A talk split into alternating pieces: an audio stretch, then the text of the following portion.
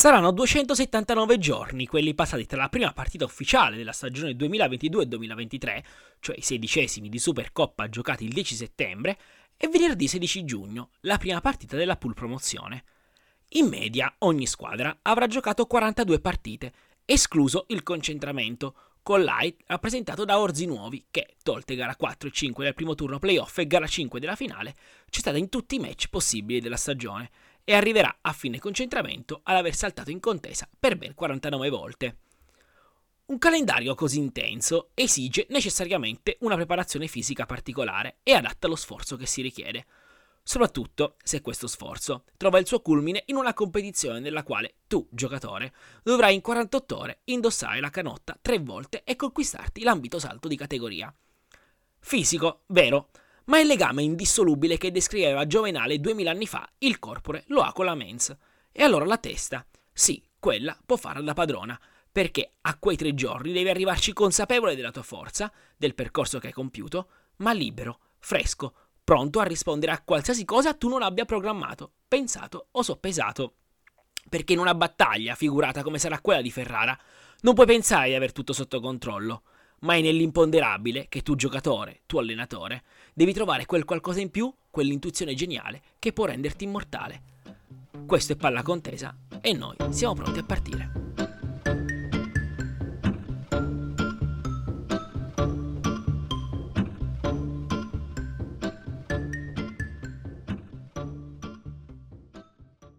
Corpo e mente alla pool promozione. Io sono Corrado Di Febo e questo è Palla Contesa, il primo daily podcast di avvicinamento all'ultimo evento L N P dell'anno, raccontato con il taglio di quinto quarto. E oggi sono con coach Giovanni Battista Gerometta. Buonasera. Buonasera. Ciao coach. Allora, abbiamo eh, detto anche ieri che effettivamente ehm, il concentramento è una competizione inedita nel terzo livello nazionale di pallacanestro, ma è una competizione più frequente nell'ambito giovanile dalla quale tu vieni. Allora io ti volevo chiedere mh, cosa si fa prima di una competizione di questo tipo? Come ci si prepara per arrivare a giocarsi tutto in tre giorni? Innanzitutto l'approccio, nel senso la prima partita è quasi la partita più, è quasi la partita più importante. Iniziare bene aiuta sia dal punto di vista della classifica, ma anche e soprattutto dal punto di vista della, della sicurezza e della, e della confidenza in, in, in, in se stessi come, mm-hmm. come squadra. Infatti, quando si parla di preparazione a questi eventi, di solito si lavora in maniera abbastanza estensiva eh, su, sull'avversario della prima, della prima partita. E si lavora parecchio nella settimana precedente sulle situazioni della prima, della, della prima avversaria. Poi dopo di solito gli assistenti sono già pronti con eh, le cose delle seconde due, delle seconde due avversarie. Però da... quelle le vedrai solo nei giorni successivi, cioè non le, non le vedi prima. Sì, sì, sì, sì, sì, sì. E poi soprattutto cioè, a livello, a livello giovanile comunque la preparazione non è così eh, scientifica come a livello di, a livello di, a livello di, prima, di prima squadra. E anche a livello, a livello di scouting eh, si entra in un livello di precisione che è più basso rispetto a quello di una, di una squadra seria. A livello fisico si fa qualche richiamo nella settimana prima o è assolutamente sconsigliato? Allora, a livello giovanile eh, diciamo che la programmazione è completamente diversa. Di solito c'è un break abbastanza lungo o comunque sicuramente più lungo di quello che c'è in un campionato senior fra l'ultimo impegno di una fase regionale e, la, e, l'in- e l'interzona, in cui c'è parecchio tempo per sedersi anche a tavolino col preparatore magari e decidere come impostare il lavoro. Con i senior invece qua parliamo davvero di una cosa molto particolare che arriva alla fine di una stagione, come hai detto tu, lunghissima, per cui diciamo che si, si cerca di più di preservare, si cerca di più di trovare una maniera di recuperare rapidamente dalle fatiche del, dell'ultimo impegno precedente, contando che eh, a livello giovanile i tempi di recupero sono nettamente più bassi, e mentre a livello senior ci si trova davanti a una varietà incredibile di tempi di recupero, perché sì. Magari c'è il ragazzo che è ancora under e il vecchio, che è il vecchio Marpione che ha quasi, che quasi, che quasi quaranta anni, per cui magari ci si trova davanti a ragazzi che comunque continuano a, tra virgolette, a caricare, e, o a giocatori che comunque mag- magari è già più di un mese che si, che si stanno centellinando, che magari si allenano due o tre volte due o tre volte la settimana, non di più. E questo è quello che accade prima di un evento di questo tipo. Quello che accade durante, cioè ti chiedo, qual è la giornata tipo di una squadra durante una competizione di questo tipo? Ma allora, durante una competizione di questo tipo, secondo me, a livello senior e a livello giovanile siamo abbastanza, abbastanza identici rispetto alla, alla scansione della, della giornata.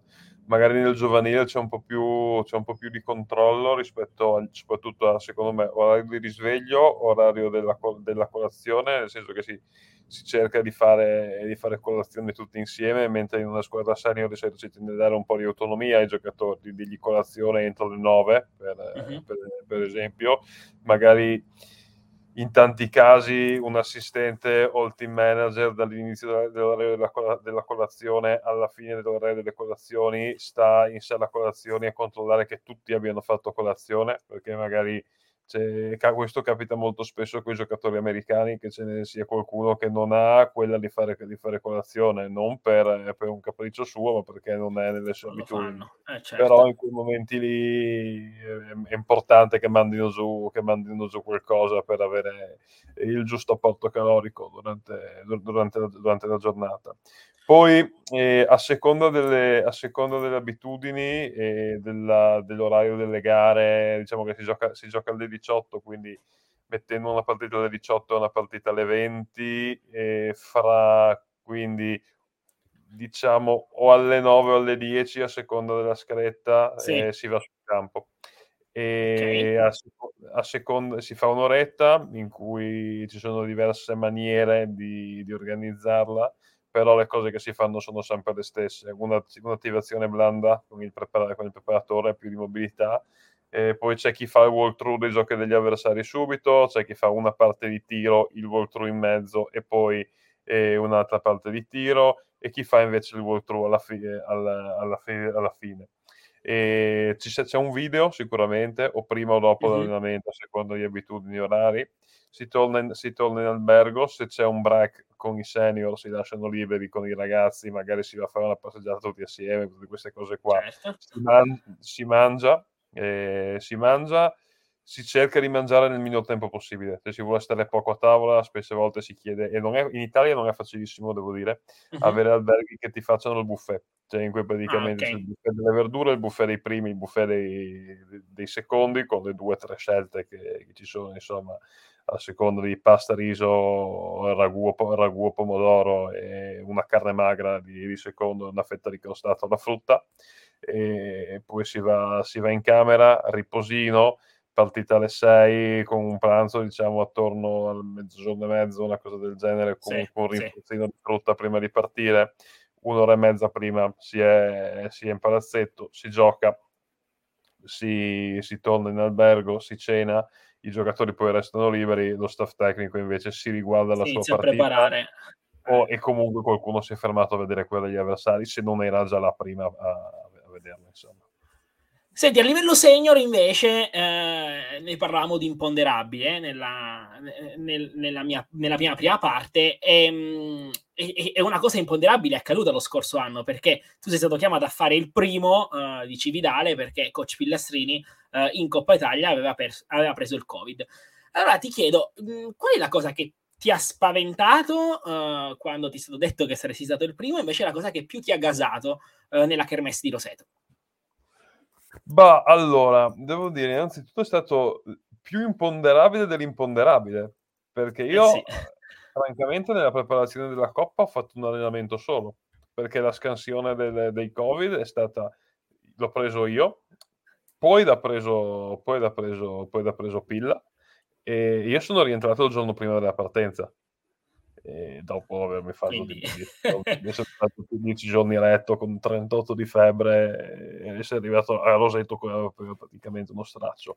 No, allora, la cosa che mi ha gasato, devo dire, eh, più che altro non, non è che mi abbia gasato prima, mi ha gasato durante, cioè, mm, è stata comunque okay. l'atmosfera, l'atmosfera, prima c'erano più che altro delle preoccupazioni, ma, ma in generale soprattutto la risposta dei, la risposta dei giocatori eh, rispetto alle mie, alle mie, alle mie direttive.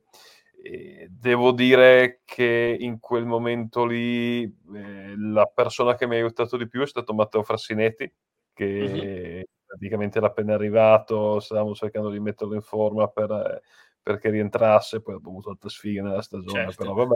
E, e diciamo mi è stato molto, molto d'aiuto con la sua esperienza un po' a a farmi capire di cosa la squadra aveva bisogno in quel, in quel, in quel momento lì, senza dirmelo direttamente, ma dandomi, diciamo, delle imbeccate abbastanza, abbastanza chiare.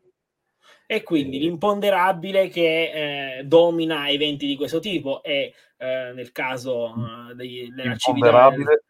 Sì, ma l'imponderabile, tornando al discorso interzona, uh-huh. l'imponderabile è che In, un, in, una, in, una, in una final, final eight come quella di Coppa Italia ogni partita è una finale, ma finita la partita può essere che sia finita lì. Esatto. Il fatto di un'interzona invece l'imponderabile è che ogni possesso conta. Mi dirai sì vabbè conta anche in una partita secca, no no, cioè qua il fatto è che certe volte le conseguenze di una difesa fatta male, le conseguenze di un'azione che poteva, poteva valere un canestro in più, te ne penti due giorni dopo, perché magari vinci la prima, poi perdi la seconda, hai bisogno di uno scarto nella terza, e dici, porca troia, se chiamavo, se chiamavo, se chiamavo time out, se chiamavo time out per disegnare l'ultima azione invece di, invece, invece di fermarmi, per dirne, eh, per dirne quindi, una. Quindi a maggior ragione, l'imponderabile in un'interzona, come sarà quella di Ferrara, è dominante, così come sarà fondamentale la testa e il corpo. Grazie mille coach, e ci vediamo. Grazie a voi. Ciao ciao.